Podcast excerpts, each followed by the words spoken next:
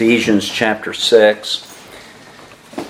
And we're going to conclude fairly rapidly, wrapping up the emphasis of this morning, and then turn to this issue of our being alert.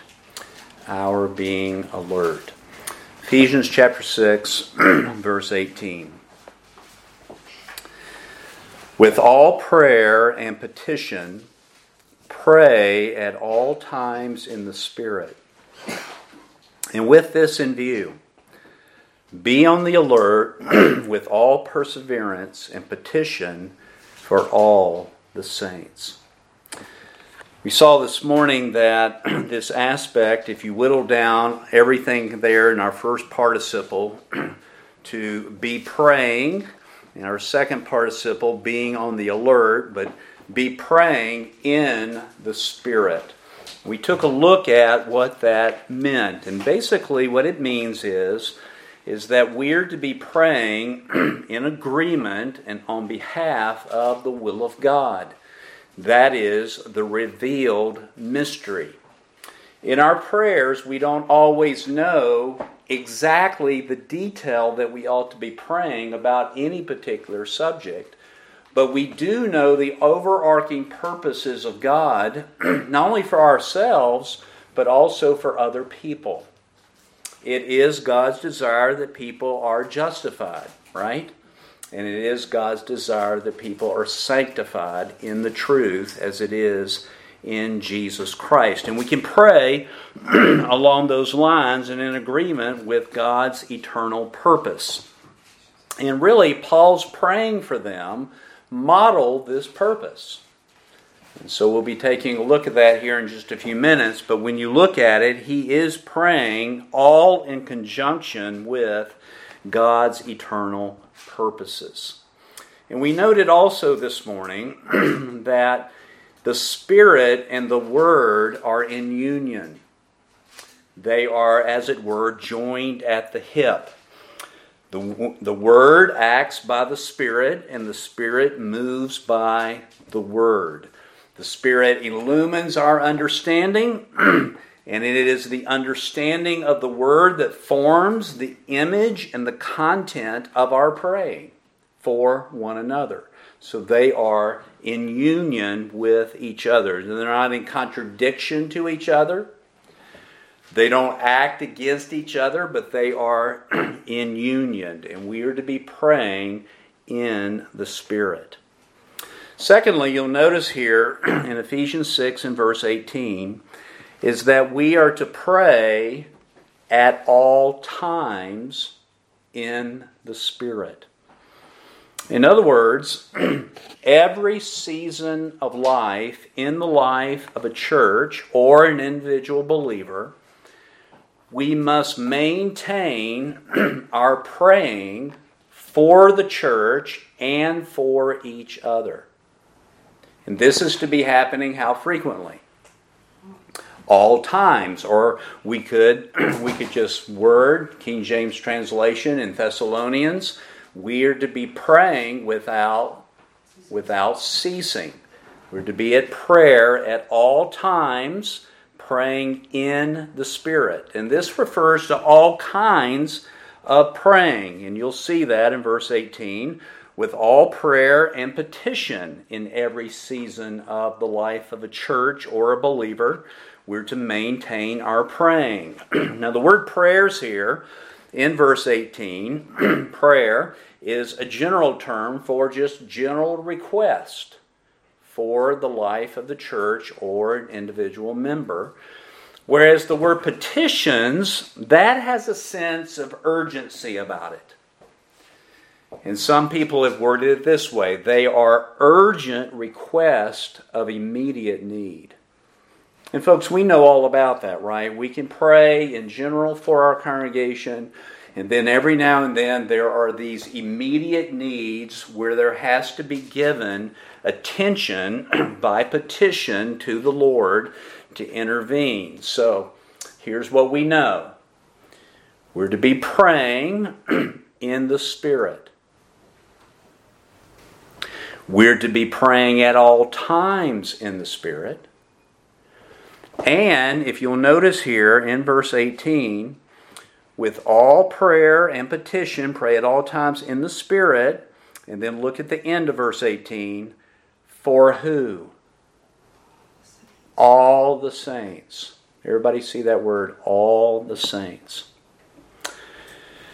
Now, this command to be praying and to be alert for all the saints certainly does not negate our praying for any individual. But Paul did not say for one another. He said for how many? All the saints. I liken it to this. In 1 Timothy, it tells the church, first of all, prayers and supplications be made for all men, for kings, and all in authority. Everybody hear that? Okay. Now, just in your mind, I want you to start counting how many authorities are you aware of?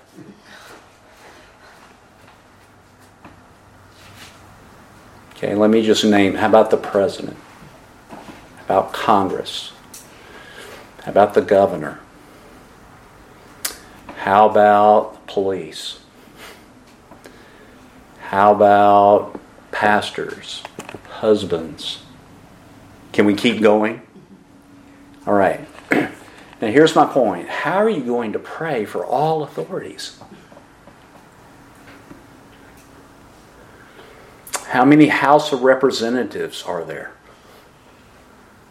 How many in the Senate are there? In other words, if, if you took this as meaning one another as individuals, you're, you're never what? You're, you're never finished. Now, should we pray for people individually? Yes. But I think what Paul is referring to here when he says praying for all saints is that he is saying to be praying for the church as a whole. Now, why would I say that? Well, do we have examples of Paul asking prayer for individuals? We do. In fact, here in Ephesians chapter 6, verses 19 and 20, he tells the church to pray for him. Does he not?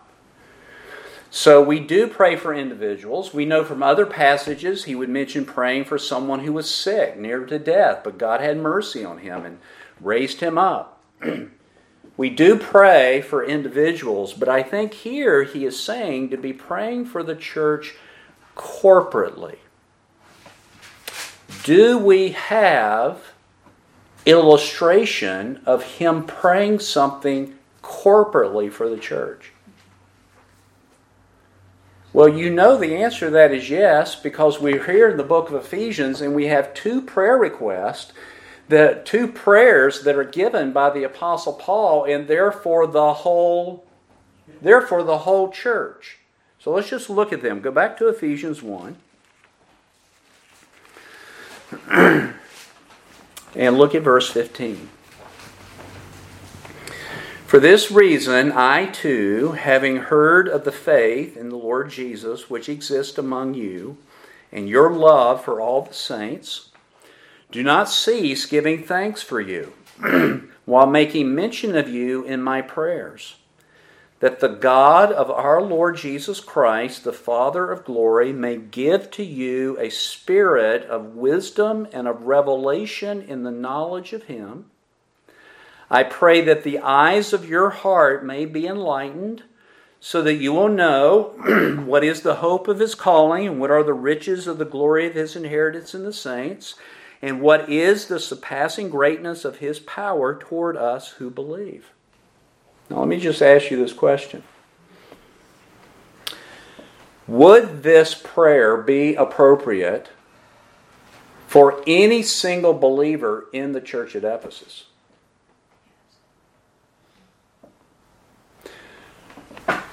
But would it not be, okay, I'm praying for Bill, and I pray the prayer. I'm praying for Jill, and I pray the prayer.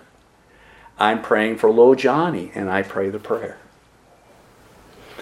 Wouldn't it be more appropriate to pray the prayer for the whole the whole church and when we pray for the whole church we're praying for each individual member of that corporate congregation. Does everybody understand that? Do individual believers have specific needs? Yes, and we can be praying for those, but there are needs, overwhelming needs that come upon the whole assembly. And this is one of those overwhelming needs that the Father of glory would give to the church as a whole a spirit of wisdom and revelation in the knowledge of Him. That is true for every member of that local church body. And folks, you got to remember that we're talking about New Testament times. When he says pray for all the saints, well, you think about today. How long would it take you to pray for all the saints? Well, if you're in a bigger church, it would take you a long time just in a bigger church, right? Let alone everyone you knew. But here Paul's praying for that specific congregation. And folks, realize that in the New Testament days, there was a genuine local geographical nature of that church. They did not have phones. They didn't have television. There was no media ministry that was going on. It would take weeks, if not months, for a letter to get from one place to another just to even notify you about specific details, let's say, that was going on at the Church of Jerusalem. So when he tells this church, now, you be praying at all times in the Spirit with all prayer and petition for all the saints. You've got to sit there and think that the, all the saints are the ones where? In that local New Testament assembly. Or if you look at Ephesians chapter 3, here we have the other prayer that Paul prays. And as I read this, just think to yourself, isn't this appropriate for every individual member in that church? Verse 14 For this reason I bow my knees before the Father, from whom every family in heaven and on earth derives its name, that he would grant you, according to the riches of his glory, to be strengthened with power through his Spirit in the inner man. How appropriate and how needful is that for every believer, regardless of their maturity, regardless of how long they've been walking with the Lord. We need that strengthening, do we not? And so, folks, when you pray that, you certainly can pray this for people individually. I'm not, I'm not taking away from that at all. I'm not advocating, Lord bless the missionary type of prayer. But I am advocating that we pray with understanding and that there are prayers that need to be prayed for the whole assembly together because they are applicable to every individual member of that local New Testament assembly. And there are times where those are just our general requests, like what Paul's praying here. And there are times when there needs to be urgent request of need in agreement with God's purposes going up for the whole congregation. That really is an amazing comfort, isn't it? Do you think Jesus Christ prays for the body of Christ? And do you think that he prays individually for you? The answer to that is yes on both of those accounts. So we're to be praying in the Spirit. How frequently? All times. With what kind of prayers? All types of prayer and petition. And we're to do it for all the saints. Now, we have a second participle here that we need to be engaged in and that is we are to be alert. We are to be alert. What are we being alert to?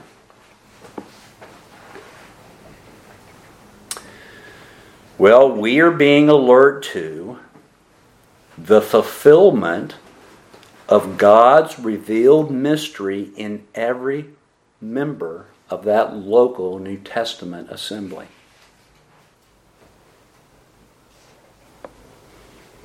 In other words, we're not necessarily alert to their poverty or their wealth, although we certainly can meet the need of the poor. We're not merely alert to people massaging their own emotions about things, although certainly at times we need to weep with those who weep, mourn with those who mourn, rejoice with those who what? Rejoice. But this is specifically being on alert to see the fulfillment of God's revealed mystery in every New Testament church and every member of a New Testament church. It's not an issue of us just looking around, and trying to see where people are deficient, or judging what other people have done or not done. This is an alertness for our holiness and blamelessness and our growth in those things. And, folks, that is one of the responsibilities of an under shepherd. I want to look at several passages here because what we'll note is is that our Lord specifically coupled together prayer and alertness in union. So I want us to turn first to Hebrews chapter 13, and then we'll turn back to the words of Christ in the Gospels. Hebrews chapter 13.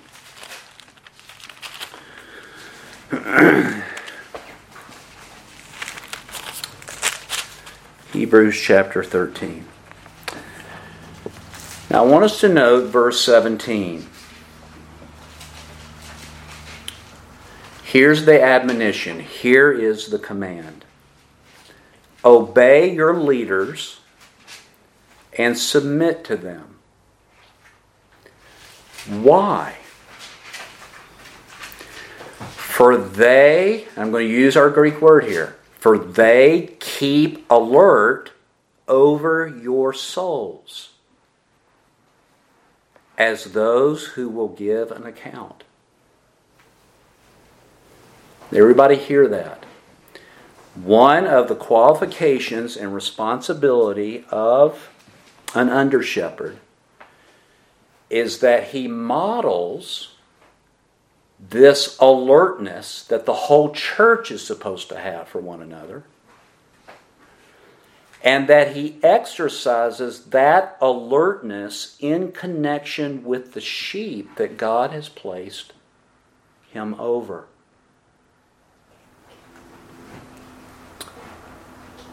That is amazing.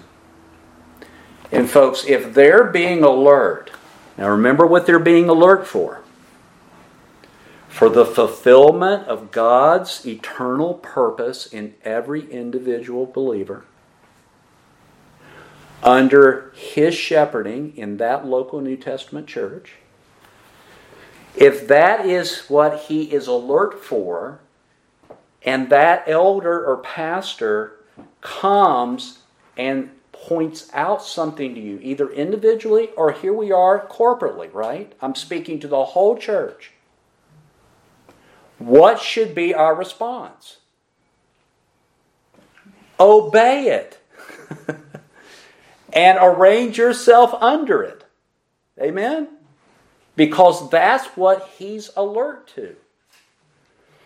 Whether you or I see it or not. And so this gives to us a living illustration of what our Lord means when he says, being alert. Continually be alert. For how many of the saints? All the saints, the whole church. And of course, he says here in Hebrews 13, verse 7 Obey your leaders and submit to them, for they keep alert or keep watch over your souls as those who will give an account. And they want to give this account with joy and not with grief. For this would be unprofitable for who?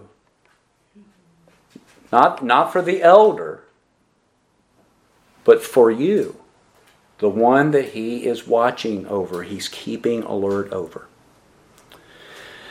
Now let us take our Bibles again and turn back to the four books of the Gospel, Mark chapter 14. And here we're going to see our Lord connecting these two things together. Mark chapter 14.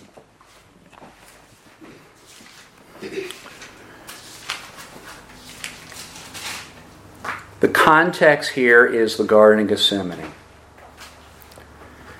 In verse 32, they came to a place named Gethsemane.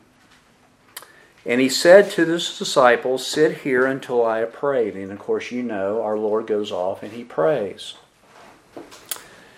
And he comes back. Verse 37 And he found them what? Sleeping. And said to Peter, Simon, are you asleep? Could you not keep watch for one hour? Could you not be alert to not go to sleep for one hour? Verse 38, here's our word. Keep alert. Keep watching and praying. Now, what are they to be on alert for here? Temptation. Keep watching and praying that you may not enter into temptation. The spirit is willing, but the flesh is weak. Here in this passage, verse 38 is our Greek term, translated watching. Keep alert and praying. What would be the opposite? What would be not keeping alert? Sleeping. Now, folks, when do people sleep? Now, I'm speaking generally and normally. At nighttime. They sleep in the dark. Saints walk in the light. So they should keep awake, alert. And they should keep alert and praying here in this context that we may not come into temptation. Temptation is so subtle, isn't it? And of course, you know in our Lord's model prayer, He says, Lead us not into temptation. Go a chapter back in the book of Mark and go to Mark chapter 13 toward the end of that chapter. And look at verse 33. Take heed, keep on the alert, for you do not know when the appointed time will come. And of course, here he's talking about his second coming. Live our life alert in light of his what? His coming. Be alert. Take heed. Verse 34 it's like a man away on a journey who, upon leaving his house and putting his slaves in charge, assigned to each one his task and also commanded the doorkeeper to stay on the alert. Different Greek term, meaning the same thing to be alert, to be awake. Verse 35 Therefore be on the alert Verse 37, what I say to you, I say to everyone, be on the be on the alert. All those other words translated alert is a different Greek term versus what we see here in verse 33.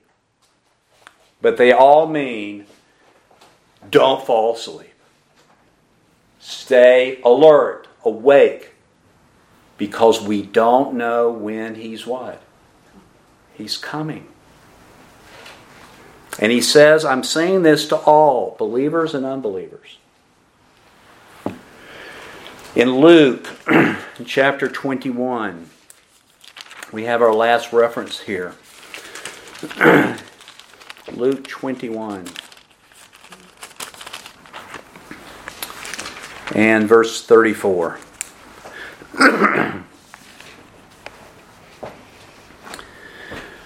Be on guard so that your hearts will not be weighted down with dissipation and drunkenness and the worries of life, and that day will not come on you suddenly like a trap. For it will come upon all those who dwell on the face of all the earth, but keep on the alert at all times. Next word praying that you may have strength to escape all these things that are about to take place and to stand before the Son of God. So, folks, is prayer and being alert tied together? Yes. And most of the time it's used in connection with the second coming. And of course, we don't know when the rapture of the church is going to take place. We don't know that moment where we're going to stand before Him at the bema of judgment. So we need to be what? We need to be alert. Alert to what? Pray. That His eternal purposes are being accomplished within the church and each individual member. Because we're going to stand before Him one day. And He's looking for fruit. He's looking for fruit. He's not going to look for what position you got in the world. He's not going to look for how much money you've made. He's not going to look for how much you have in your retirement. He's not going to look for any of that. He's looking for divinely given fruit, conformity into the very image of Jesus Christ. And, folks, we, I think that we have a mistaken notion about ourselves that, that we are better than Peter.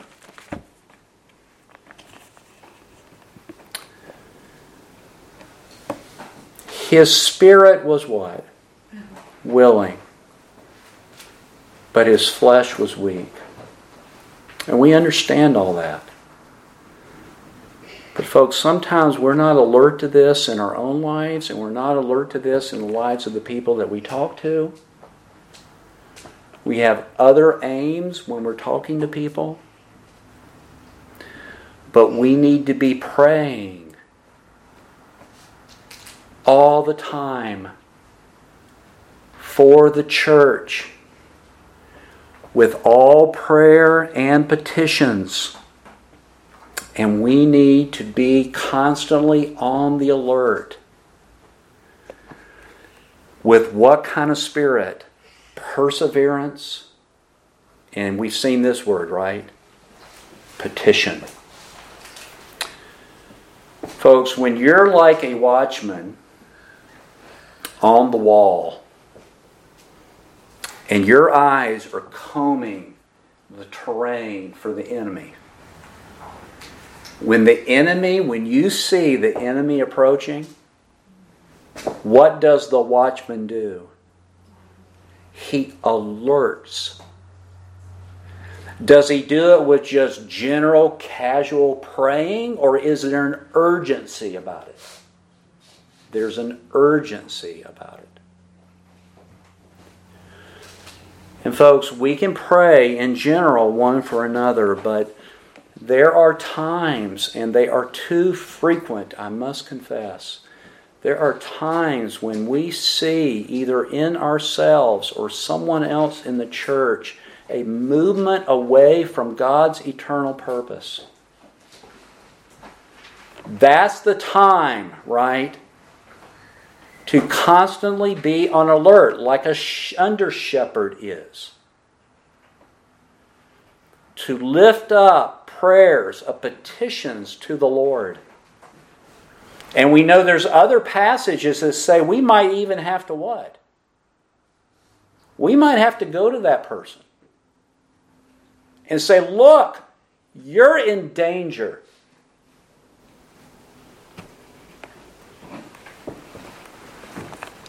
This is what our alertness is to be. And, folks, it's going to take persistence for you to do this. It's going to take perseverance. I suppose in my life, this area has been the most difficult.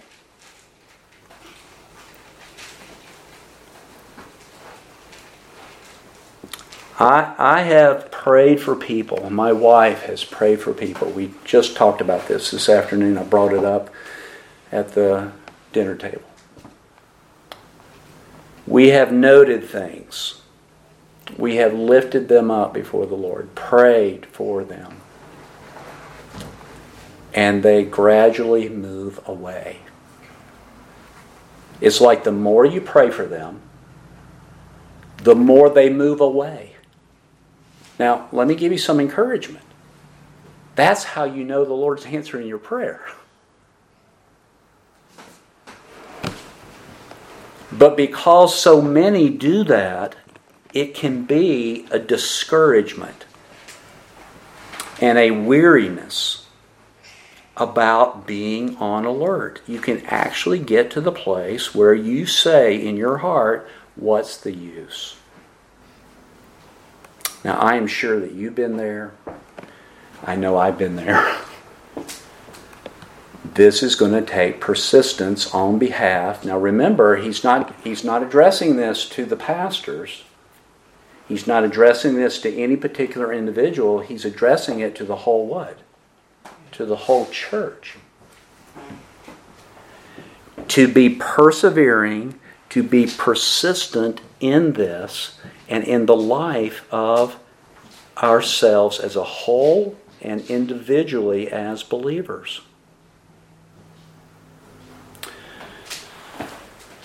Now, folks, that means that we can pray for our church in general in a lot of ways.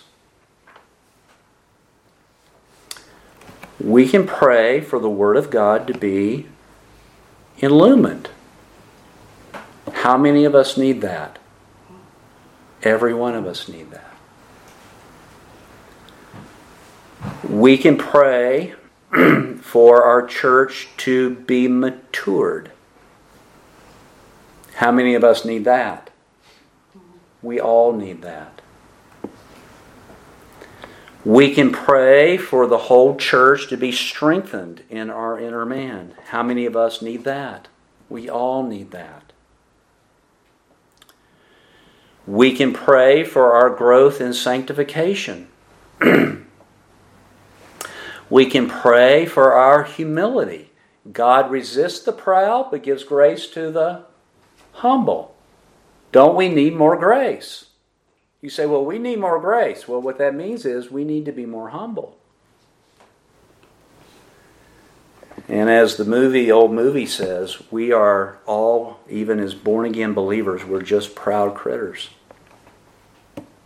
We're just prideful people. We can pray for doctrine to abound. We can pray for the whole church in the area of our prayerfulness. We can pray for our whole church that we would have proper speech, that we would have sound music, that we would have a spirit of submission, that we would know the will of God. I mean, folks, you can just comb through just this book. And you can come up with so many things to pray for. I don't know, I'm making this up. You probably could pray for one thing every day for 365 days of the year. And would we need it? we would need it.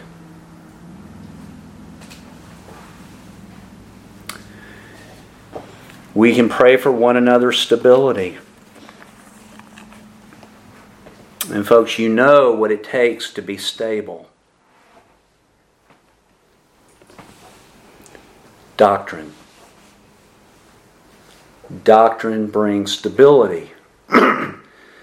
Those who are unstable are swayed by every wind of doctrine. So to move from instability to stability demands doctrine, and not just the knowledge of the doctrine, but the wisdom of the doctrine. This is what Paul prays in Ephesians 1 that we would be given the spirit of wisdom and knowledge. This is what Hebrews chapter 5 talks about when it says, you know, you ought to be teachers but you're like children. A mature person knows how to exercise. Not just he knows the information, he knows how to what? He knows how to use it in his own life and the ministry that the Lord gives to him. This is what we need. Now, folks, when we see specific needs of this in specific individual lives, then we can pray that individually. Right? But these are requests that can be made for all the saints. And that God would be well pleased to do that. Now, I want to close by taking everything that I've said to you and just seeking to exhort you in this. Really, to exhort all of us in this. I don't think that you can walk away from Ephesians 6:18 without some measure of understanding that our identity is wrapped up in the body of Christ. That the church is to be our, on our lips constantly in prayer. Not just the pastor, all of us. I liken it to the Old Testament priest do you remember on his breastplate? He had the 12 what? The 12 tribes of Israel. He bore on his heart the 12 tribes of Israel continually. And Jesus Christ bears on his heart as our high priest the body of Christ continually. And God allows us to participate in this priesthood in a very small way when we bear on our breastplate our individual church that we belong to.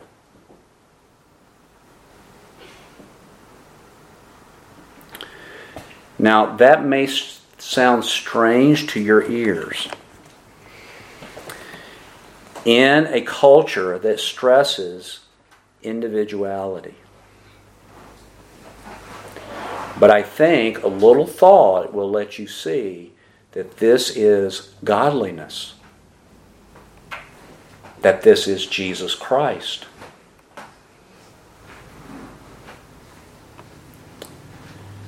I wrote this The church is to be written as stones on the priestly breastplate for our constant prayer and alertness, corporately and individually. Now, brethren, we, we all fail in this. Can we agree with that? Not one of us is doing it like our great intercessor.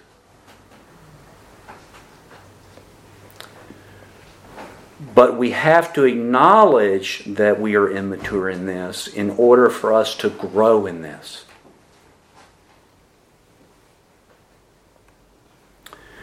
There are believers who struggle to pray.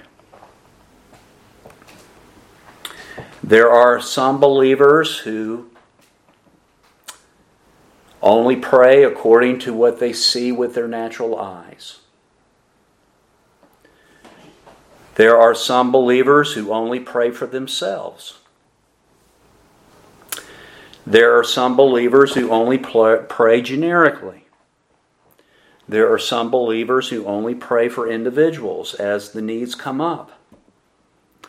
There are some believers who only pray for their families. But folks, I want to remind you that if you're if you have a family, they're in the church. So if you're praying for the church as a whole, you're what?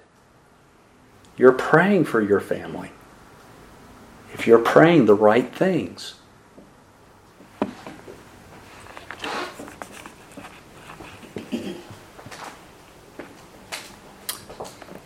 Some believers just pray whatever comes into their minds. And there's no scriptural content to it at all. But folks, we we are to pray with understanding. Do we hear that? You understand the eternal purpose of God. You understand what drove Paul to make known this mystery to Jew and Gentile. You know that that's what motivated him, that that's what sustained him. He has given to us the overarching eternal purpose of God that there would be a group of people who will stand before His Son as the firstborn, and that we will stand before Him and the Father blameless and in holiness. We know that, right? So let's pray for the church and for one another with that proper understanding. We should not pray like babies,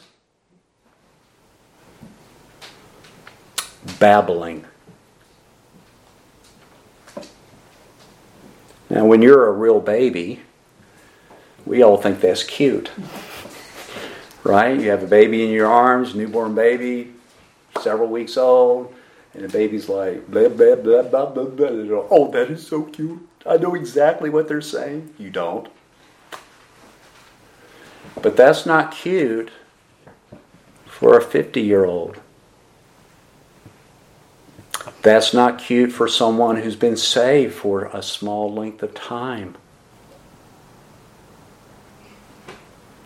And folks, sometimes I think, and I'm going to speak foolishly, and I'm speaking from 1 Corinthians 14, I think sometimes we pray to God in languages unknown to Him.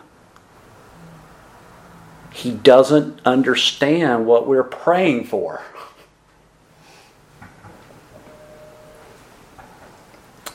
We pray sickly prayers. We pray prayers to consume upon our own lust. We pray prayers sometimes that are just plain wicked. We're babbling. Let's grow up. And I'm talking to everyone, me included. Let's grow up and pray with an understanding of God's eternal purposes. And let's be alert for this in our own lives, in our families, and at our employment. Let's be alert for this for the whole body of Christ that God has immersed you into. Brethren, with all prayer and petition, be praying at all times in the Spirit, with this in view being on the alert with all perseverance and petition for all the saints. Let's pray together.